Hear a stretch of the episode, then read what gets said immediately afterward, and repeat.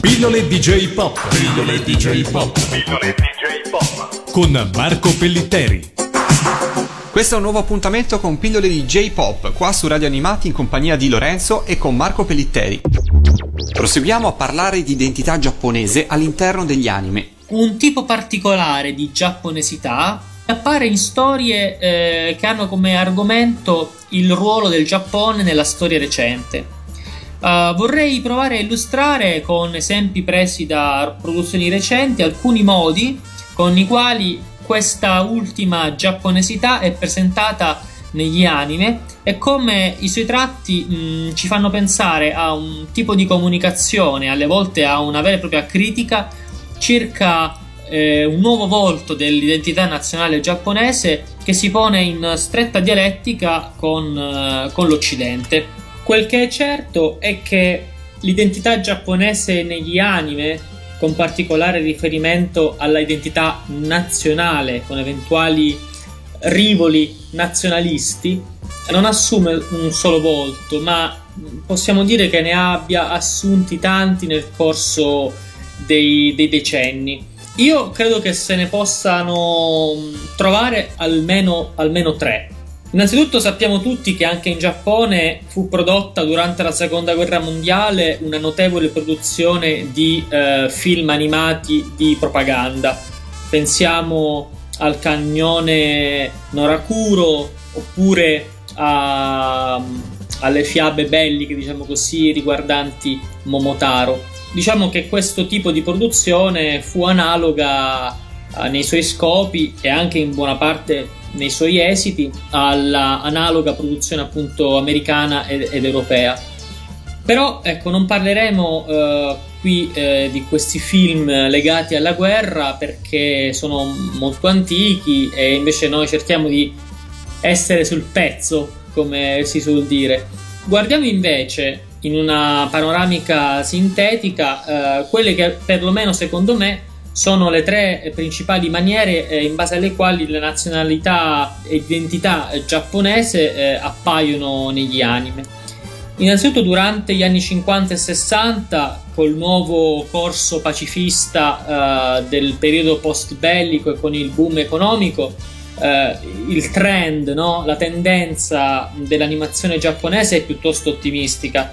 C'è una, in questi prodotti diciamo per esempio di fantascienza o, o di sport per i bambini pensiamo a Astro Boy Osamu Tezuka a Tommy la stella dei Giants uh, pensiamo all'epopea uh, pallavolistica di Mimi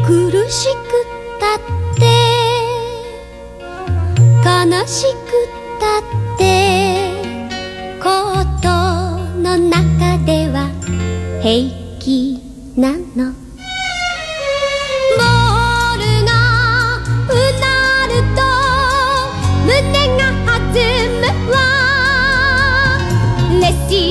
とスパイク」「ワン・ツー・ワン・ツー・アタック」だけど涙が出ちゃう。女の子だもん。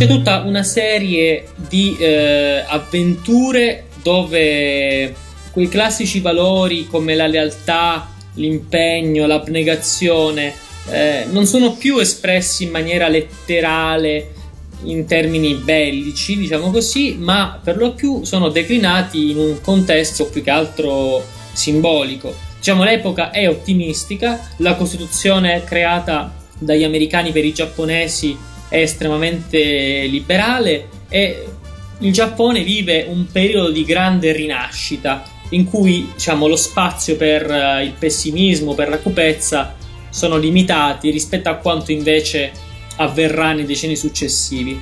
Infatti, seconda modalità eh, di presentazione dell'identità politica giapponese negli anime, negli anni 70 e negli anni 80 eh, assistiamo a, a, al, all'evolversi di una delicata situazione eh, geopolitica in Asia, nella quale il Giappone era e si sentiva eh, circondato da mh, paesi totalitari e comunisti in dotazione di una sempre crescente deterrenza eh, nucleare, in un periodo nel quale comunque il potere tecnologico del Giappone, tecnologico ed economico del Giappone era incontestabile.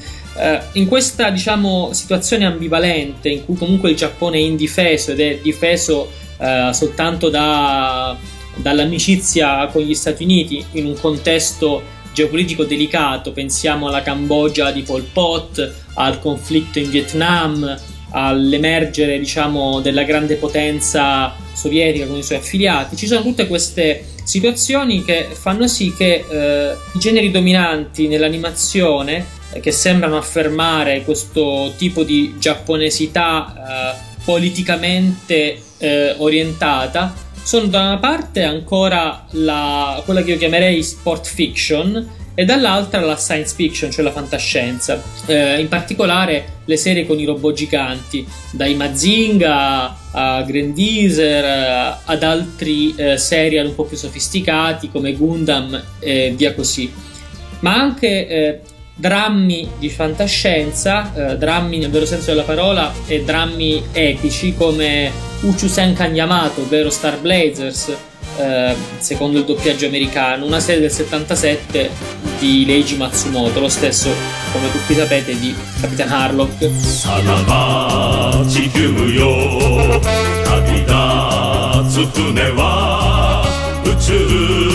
Senkan 宙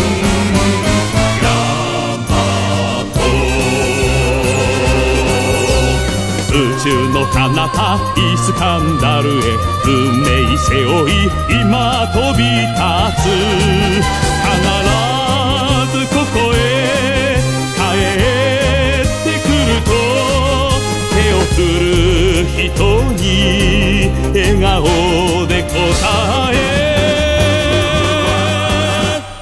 銀河を離れイスカンダルへはるばる望む宇宙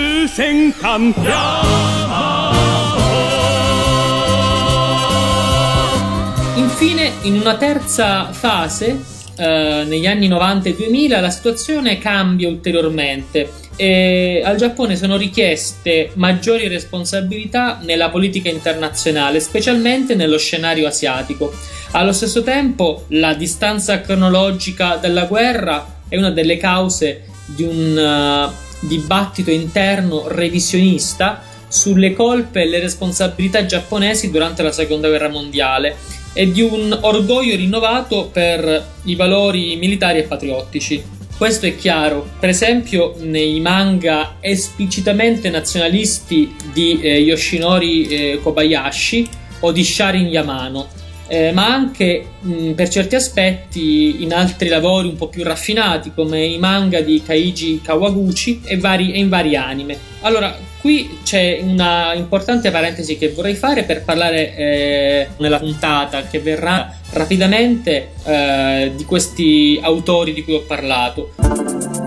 Pillole DJ Pop. Pillole DJ Pop. Pillole DJ Pop. Con Marco Pellitteri.